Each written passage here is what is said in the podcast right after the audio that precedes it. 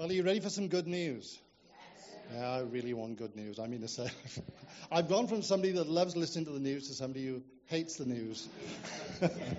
I've gone from somebody who listens to every news cycle to somebody who can barely turn it on for 10 minutes just to hear the headlines. But Christmas is all about good news. So let's read a verse together. So we're going to read Luke chapter 2, verses 9 and 10. Luke chapter 2, verses 9 and 10. Sorry, 8, 9, and 10. Verses 8, 9, and 10. Now, there were in the same country shepherds living out in the fields, keeping watch over their flocks by night. And behold, an angel of the Lord stood around them, and they were greatly afraid. And the angel said to them, Do not be afraid, for behold, I bring you good tidings of great joy, for which will be to all people. For there is born to you this day in the city of David a Savior who is Christ the Lord. Amen? It, it's all about good news. And the angel's message was, I've got good news for you. And uh, when that angel brought the good news, he had a, a great way of doing it. He got everybody's attention. Nobody was wearing masks. He could see the fear that was on their faces, which is difficult for me. Has anybody got fear on their face? He, could see the fear that was on, on their faces, and he says, It's okay. I've come with really good news. Uh, he, he begins to tell them about Christ being born in Bethlehem. And, and then when he makes the announcement, there's an angelic choir that just begins to harmonize in the background and sing glory to God on high. God really knows how to communicate something. You know that? The problem is us. There's the problem, right?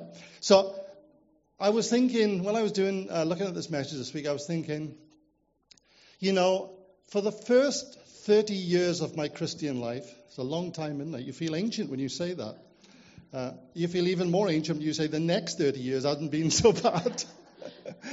but I was thinking while I was writing this message, the first 30 years of my Christian life, I really didn't understand the good news about Jesus. Yeah, who said wow? Did you say wow? Honestly, I really did not understand the good news about Jesus. Just take the person next to you and say, He's really speaking to you this morning. I really did not. You see, my, my background was like a, quite a religious background in which there was a, an overemphasis on Old Covenant theology. So I knew the God of the Old Testament, and I knew how difficult he could be, and how judgmental he could be. And really, really good news for me was when, when I thought about having a message of the gospel to share with people, I really felt that what I had was not so much good news, but an ultimatum. So for the first 30 years of my Am I speaking to anybody at all? Or, or have you known this all of your lives? I really thought that what I had been given to give to people was not so much good news, but an ultimatum. And the ultimatum was this turn or burn. Uh, and nobody clapped, and nobody laughed when I said it, and nobody thought it was good news. In fact, people didn't want to hear it. And I always found that very, very difficult to understand. So it, it took another 30 years for me to understand what I'm going to preach with you this morning. And what I'm going to share with you this morning is something that Liz and I have come to understand for ourselves. And, and it's a revelation. So here's the problem you cannot communicate revelation. so put your hand on the head of the person next to you. It's okay, they won't get COVID. put your hand on the head of the person's hand next to you and say, say, in the name of Jesus, receive a fresh revelation of what the good news about Jesus means. Amen.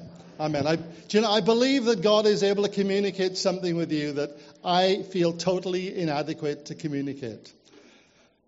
Liz and I, I like to tell stories, right? And there's a reason why I like to tell stories. I'll tell you after I tell you the story. Liz and I were in Argentina.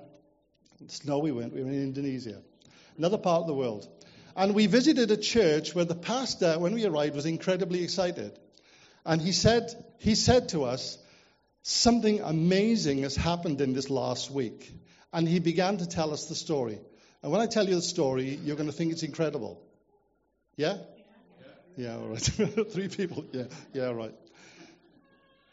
There's a, there's a lady in a park in Jakarta, in central Jakarta, on the island of Java in Indonesia.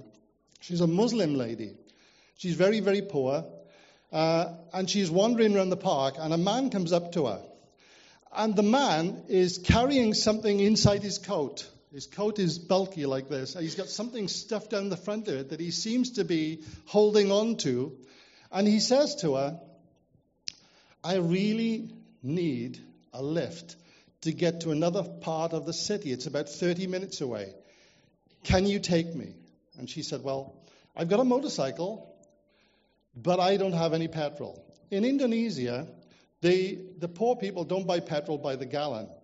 They don't go to a garage and fill up their cars with, with fuel. They buy it by the pint. They buy it by the pint. And it's sold in pint bottles. Really hazardous. On the side of the road. And so if you've got a motorcycle, you pull in and you buy one pint of petrol and you put it in your motorcycle and it takes you to where you want to go. And they live like a hand to mouth, day to day subsistence like that. And so he gives her some money and she goes and gets some fuel for the bike. He gets on the back and they ride. And he says to her, I'll give you directions, just go where I say. And they ride to another part of the city about 30 minutes. It's torrential rain. And so much so, you know, she can barely see where she's going. The rain's bouncing off. They, they have like, they have two seasons in Indonesia. It's the rainy season and the hot season. And when they have the rainy season, it's hot rain. So, so it was raining the whole journey. And when they come outside a certain building, he taps her on the shoulder and he says to her, This is it. Stay here. You've got needs. Someone in this building will come and help you. And he disappears. And he never returns. And so after a short while, she parks up the motorcycle and realizes that although it's been raining torrential, she's bone dry. it's okay, you can say, well. And, and she is bone dry. And while she's thinking about this surreal moment, she walks into this building she doesn't realize is a church. And she goes looking for the man, and there's no sign of the man downstairs. She hears a lot of commotion going on upstairs and doesn't realize that there's a prayer meeting going on upstairs in the church. She goes upstairs to the prayer meeting, and the pastor meets her at the door and says, Can I help you? And she says, Well, I'm looking for the man that I brought here. And he says, Well, what does he look like? What did he say? What was he wearing? She's trying to describe this man. They look all around the building. They can't find him anywhere. And she looks on the wall, and there's a picture of Jesus. and he's carrying a lamb down the front of his coat. And he's holding on to the lamb. And, and the woman says, That's him. That's the man. And the pastor said, Yeah, now you're saying wow, right? and the pastor says, What? That man. She said, Yeah, that man. He said, You gave that man a lift on your motorcycle from Jakarta. And she said, Yeah, that man. And the pastor had to sit down with her. She's a Muslim lady. He had to sit down with her and explain who Jesus is and what she had just experienced. On the week that we visited the church, this is like two or three weeks before this, after this event had taken place, they had, she got saved, she gave her life to Jesus, and she was from Ambon in Indonesia. And they sent her back to Ambon as a missionary to her family and all the people that knew her. you, you, look at me like it happens every day in Portland Pride.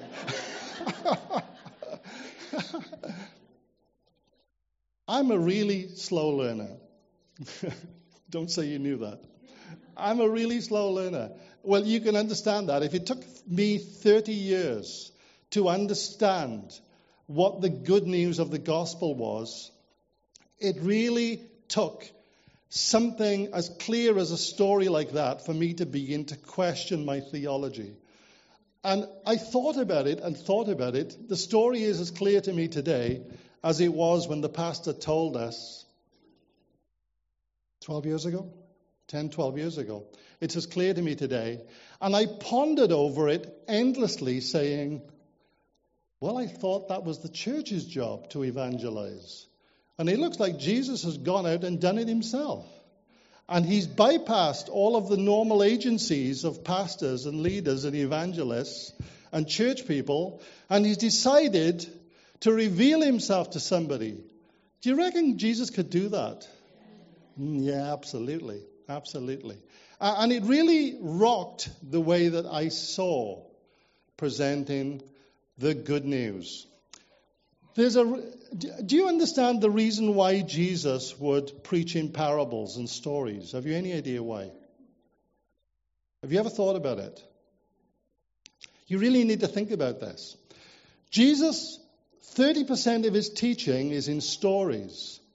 And he presents the parable, he presents the story in such a way that it's not obvious what he's talking about.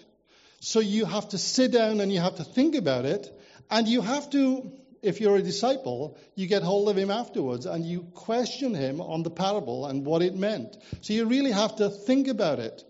And that's what a story does it causes you to think and to ponder and to reassess everything that you believe.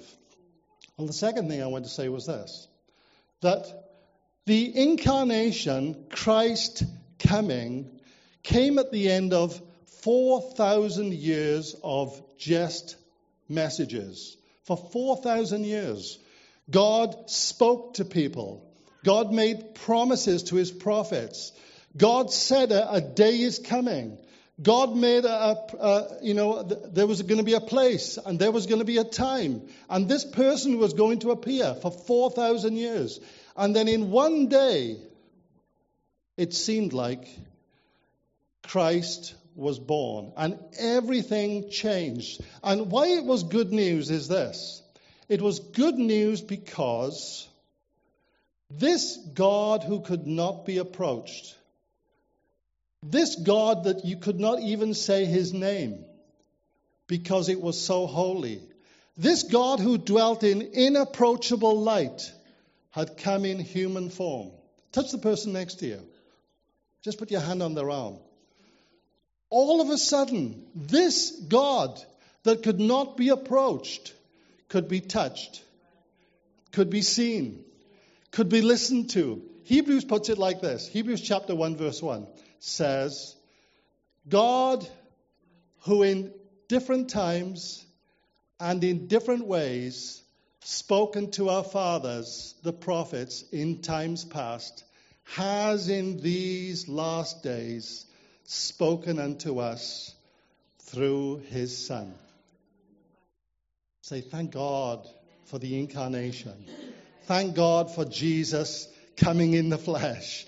Thank God that he, that he made himself so vulnerable that he came so that we could see him and hear him and listen to him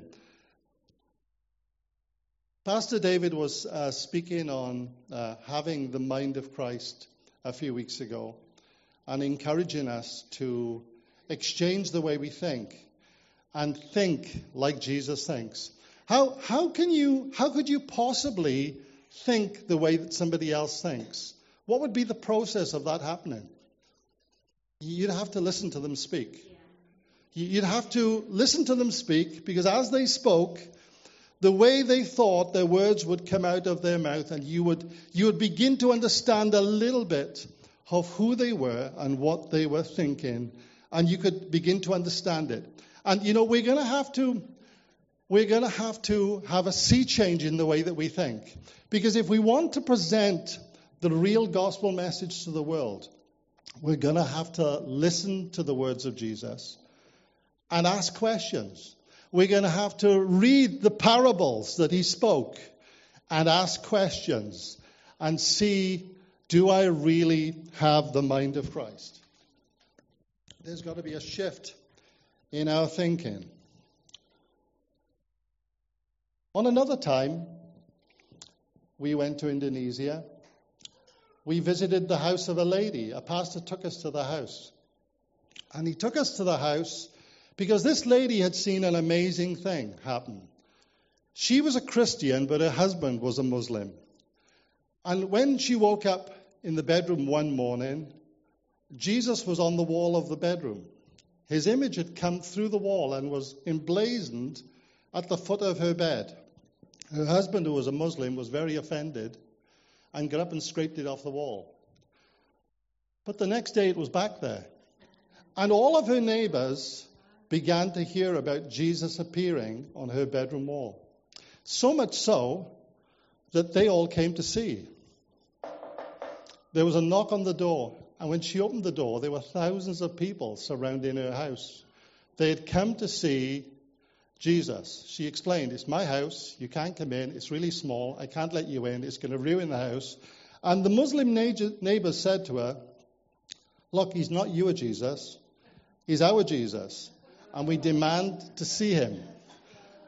And it continued for weeks.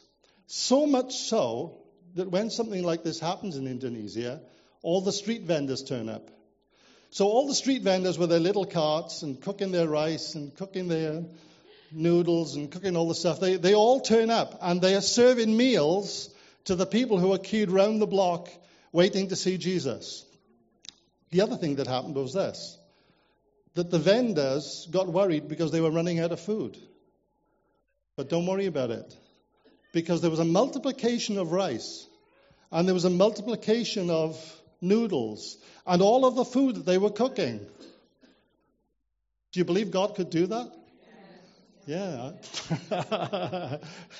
it, anyway, there came a solution to the whole problem. And the solution to the problem was that after several weeks of this daily routine of people coming through our house to see Jesus, and her husband painting over the image and trying to get rid of it, and the image still coming through. Eventually, the image emblazons its way all the way through the wall so that people on the outside could see it.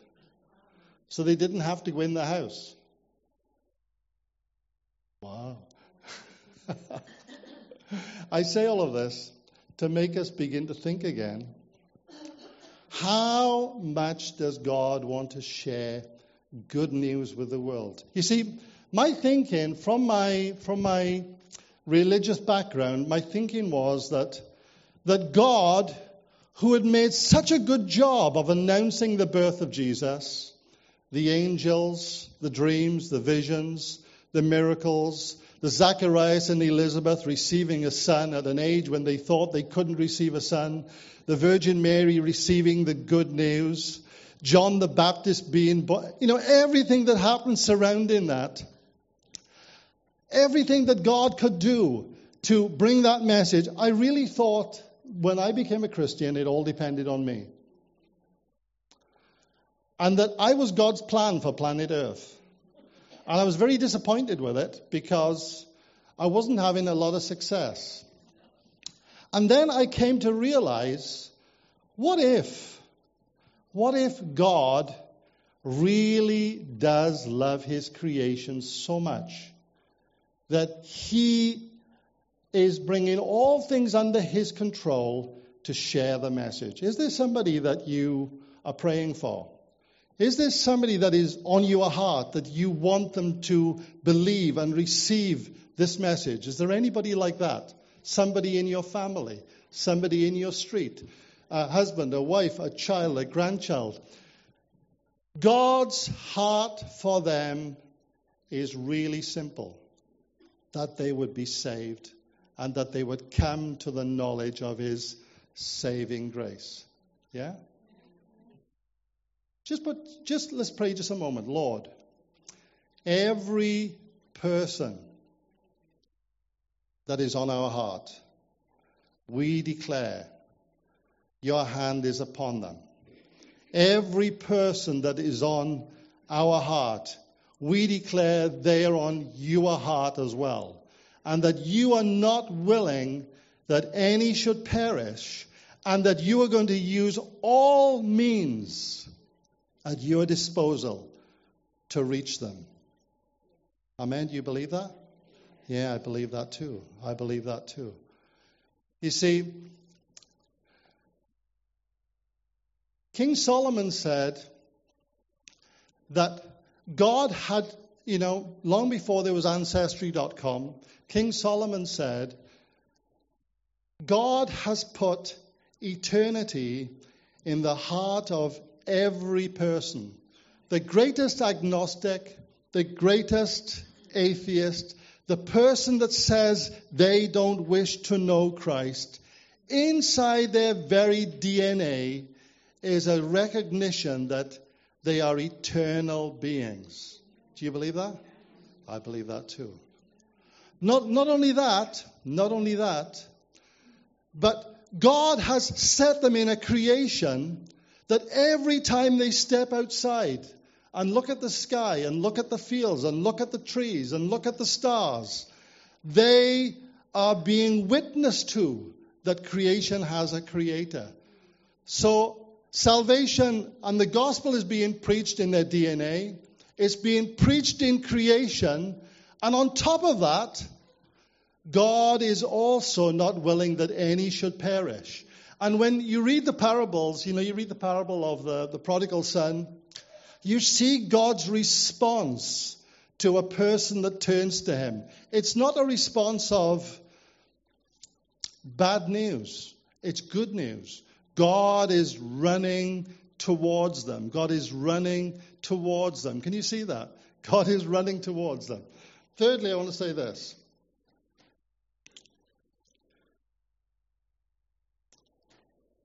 Do you think that heaven is going to be populated full to overflowing? What do you think?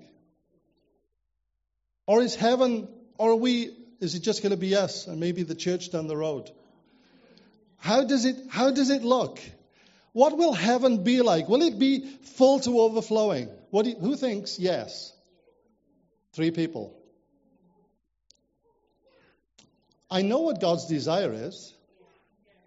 God's desire is that all should know and that all should come to the knowledge of saving truth. Is that enough? What do you think? Is that enough?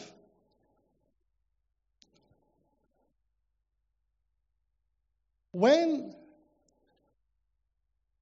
there's a verse in Isaiah 46, verse 9, and the verse says this it says, I am God there is none like me. I am God, there is no other. I declare my I declare a thing, I declare the end from the beginning. I say my purpose shall stand. What you need to realize in that is, is that when God determines something, he finishes it first and then he commences it. We can't get our heads around that because we think in terms of linear. We think of starting something and then waiting for the finish.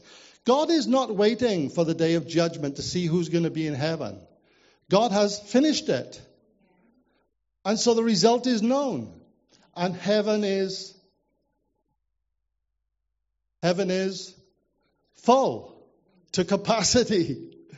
Because God is pulling out all of do you believe this stuff? Three people. I know I believe it. I, I the way that the way that I preach the gospel is totally different than I would have preached it 30 years ago, because I believe that God wants to save people. God is pursuing people. God has put the knowledge of Himself inside of people. God is running towards people who, who turn away from Him all of their lives. Jesus is calling to people and Jesus is appearing to people himself when necessary. Could you prove that from Scripture? Those stories I told you about Jesus appearing, could you prove that from Scripture? I could. I could. Saul. Saul. Why, why do you persecute me? Why are you kicking against the Holy Ghost? It's me, Jesus. Jesus is appearing to people and Jesus is calling to them. The, the other thing is this is that what if, what if the gospel was just not our responsibility? What if God was preaching good news in so many different ways that what if the angels were involved in it? Do you think the angels could be involved in it? No? Yeah? Yeah, I think so. I think the angels could be involved in it. Jesus, Jesus said this. He said, when he uh, uh, gave the parable of the woman who searching for the lost coin, he said, when she's found it, she rejoices. And he said, in the same way, the angels rejoice over every sinner that turns and repents. Jesus also, we were talking about, is heaven going to be full? Is heaven going to be fully populated? Jesus told another parable, and it was the parable of the great feast. And I think it's in Luke 14. And Jesus says that a man puts on a great feast.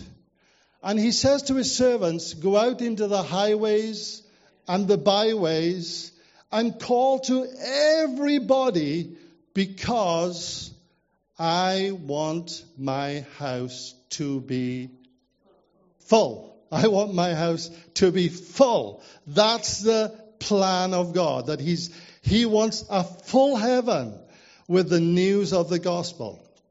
Lastly, so what is, what is our part as a church? Am I, am I just somebody with a message? What's better than a person with a message? Someone who is the message. Someone who is the message. For 4,000 years, mankind had heard prophetic words and promises from God. But when God wanted to touch planet Earth, it was incarnation. He was going to appear in a form that people could see, that people could touch, that people could get alongside, that people could experience. And you are not just a person with a message. You have to believe this. You are the message. You don't believe it. Hit the person next to you. Say, You are the message. You are. You are the message. You are the message. You, are the message. You are, when this, you, this is why, this is why when people come into contact with you, they're in contact with the message. Sometimes we just want to get people to church, don't we? When people are in your company, they're in church. Listen, when people are in your company, they're in church. Sometimes we just want to get people to Jesus. When people are stood next to you, Christ is in you. Christ is the hope of glory in you. Christ in you, the hope of glory. Touch the person next to you. Say, when I touch you, I'm touching Jesus. Emmanuel, God with us, is not just a concept. It's not.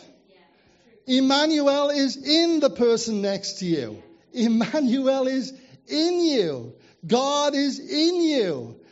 God is touching people through you. When people say they want to spend time with you, they're saying, I, I have a saying, and my saying is this If you love me, you're going to really love Jesus. If you love me, you're going to really love Jesus. If you, if you, if you can feel something when you're next to me, if you can feel the peace, if you can feel the joy, if you can feel the presence of Jesus, then when you receive Him, all of this is going to become part of who you are. Let's just pray a moment. Let's all, all stand to our feet. Come on, let's just stand to our feet. Father, I'm praying for every person in this building right now. Father, your hand upon them. Yeah, Father, touch every person.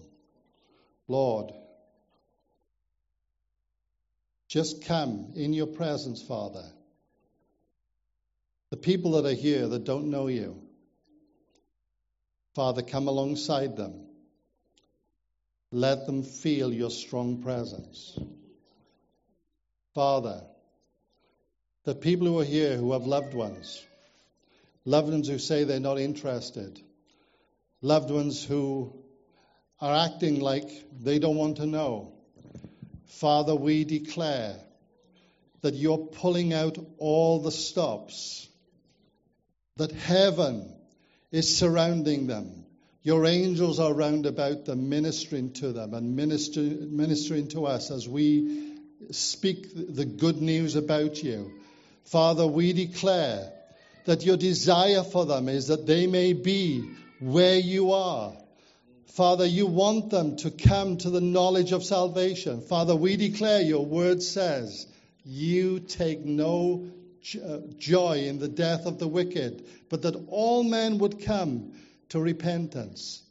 Father, we ask you that you would put good news within us. Father, that we, we would become the good news. Yeah. Father, I just ask you that there would be many testimonies, many testimonies, Lord, this week, over these coming days, that we'll realize, that we'll realize that we are the testimony, that we are good news. Proverbs 25 25 says this like water to a thirsty spirit is good news from a far country.